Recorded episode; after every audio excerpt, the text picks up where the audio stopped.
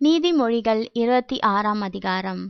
உஷ்ண காலத்திலே உறைந்த பனியும் அறுப்பு காலத்திலே மழையும் தகாதது போல மூடனுக்கு மகிமை தகாது. அடைக்கலான் குருவி அலைந்து போவது போலும் தகைவிலான் குருவி பறந்து போவது போலும் காரணம் இல்லாமல் இட்ட சாபம் தங்காது. குதிரைக்கு சவுக்கும் கழுதைக்கு கடிவாளமும் மூடனுடைய முதுகுக்கு பிரம்பும் ஏற்றது. மூடனுக்கு அவன் மதீனத்தின்படி மறு உத்தரவு கொடாதே. கொடுத்தால் நீயும் அவனைப் போலாவாய். மூடனுக்கு அவன் மதீனத்தின்படி மறு உத்தரவு கொடு. கொடாவிட்டால் அவன் தன் பார்வைக்கு ஞானியாயிருப்பான். மூடன் கையிலே செய்தி அனுப்புகிறவன் தன் கால்களையே தரித்து கொண்டு நஷ்டத்தை அடைகிறான். நொண்டியின் கால்கள் குந்தி குந்தி நடக்கும். அப்படியே மூடரின் வாயிலுள்ள உவமை சொல்லும் குந்தும். மூடனுக்கு கணத்தை கொடுக்கிறவன் கவனிலே கல்லை கட்டுகிறவன் போலிருப்பான். மூடன் வாயில் அகப்பட்ட பழமொழி வெறியன் கையில் அகப்பட்ட முள்ளு. வெளத்தவன் அனைவரையும் நோக பண்ணி மூடனையும் வேலை கொள்ளுகிறான். மீறி நடக்கிறவர்களையும் வேலை கொள்ளுகிறான். நாயானது தான் கக்கினதை தின்னும்படி திரும்புவது போல மூடனும் தன் மூடத்தனத்துக்கு திரும்புகிறான். தன் பார்வைக்கு ஞானியாயிருப்பவனை கண்டாயானால் அவனை பார்க்கிலும் மூடனை குறித்து அதிக நம்பிக்கையாயிருக்கலாம் வழியிலே சிங்கம் இருக்கும் நடுவீதியிலே சிங்கம் இருக்கும் என்று சோம்பேறி சொல்லுவான்.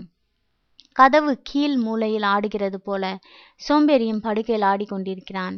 சோம்பேறி தன் கையை களத்திலே வைத்து அதை தன் வாய்க்கு திரும்ப எடுக்க வருத்தப்படுகிறான்.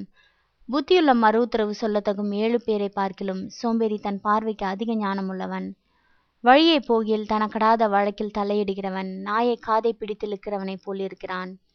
கொல்லிகளையும் அம்புகளையும் சாவுக்கு எதுவானவைகளையும் எரிகிற பைத்தியக்காரன் எப்படி இருக்கிறானோ அப்படியே தனக்கு அடுத்தவனை வஞ்சித்து தன் நான் விளையாட்டுக்களவோ செய்தேன் என்று சொல்லுகிற மனுஷனும் இருக்கிறான்.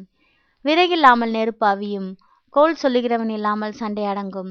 கரிகள் தழலுக்கும் விறகு நெருப்புக்கும் ஏதுவானது போல வாதுப்பிரியன் சண்டைகளை மூட்டுகிறதற்கு ஏதுவானவன். கோல்காரனுடைய வார்த்தைகள் விளையாட்டு போல் இருக்கும் ஆனாலும் அவைகள் உள்ளத்திற்குள் தைக்கும். நேச அனலை காண்பிக்கிற உதடுகளோடு கூடிய தீய நெஞ்சம் வெள்ளிப்பூச்சு பூசிய ஓட்டை போலிருக்கும் பகைஞன் தன் உள்ளத்தில் கபடத்தை மறைத்து தன் உதடுகளினால் சூது பேசுகிறான்.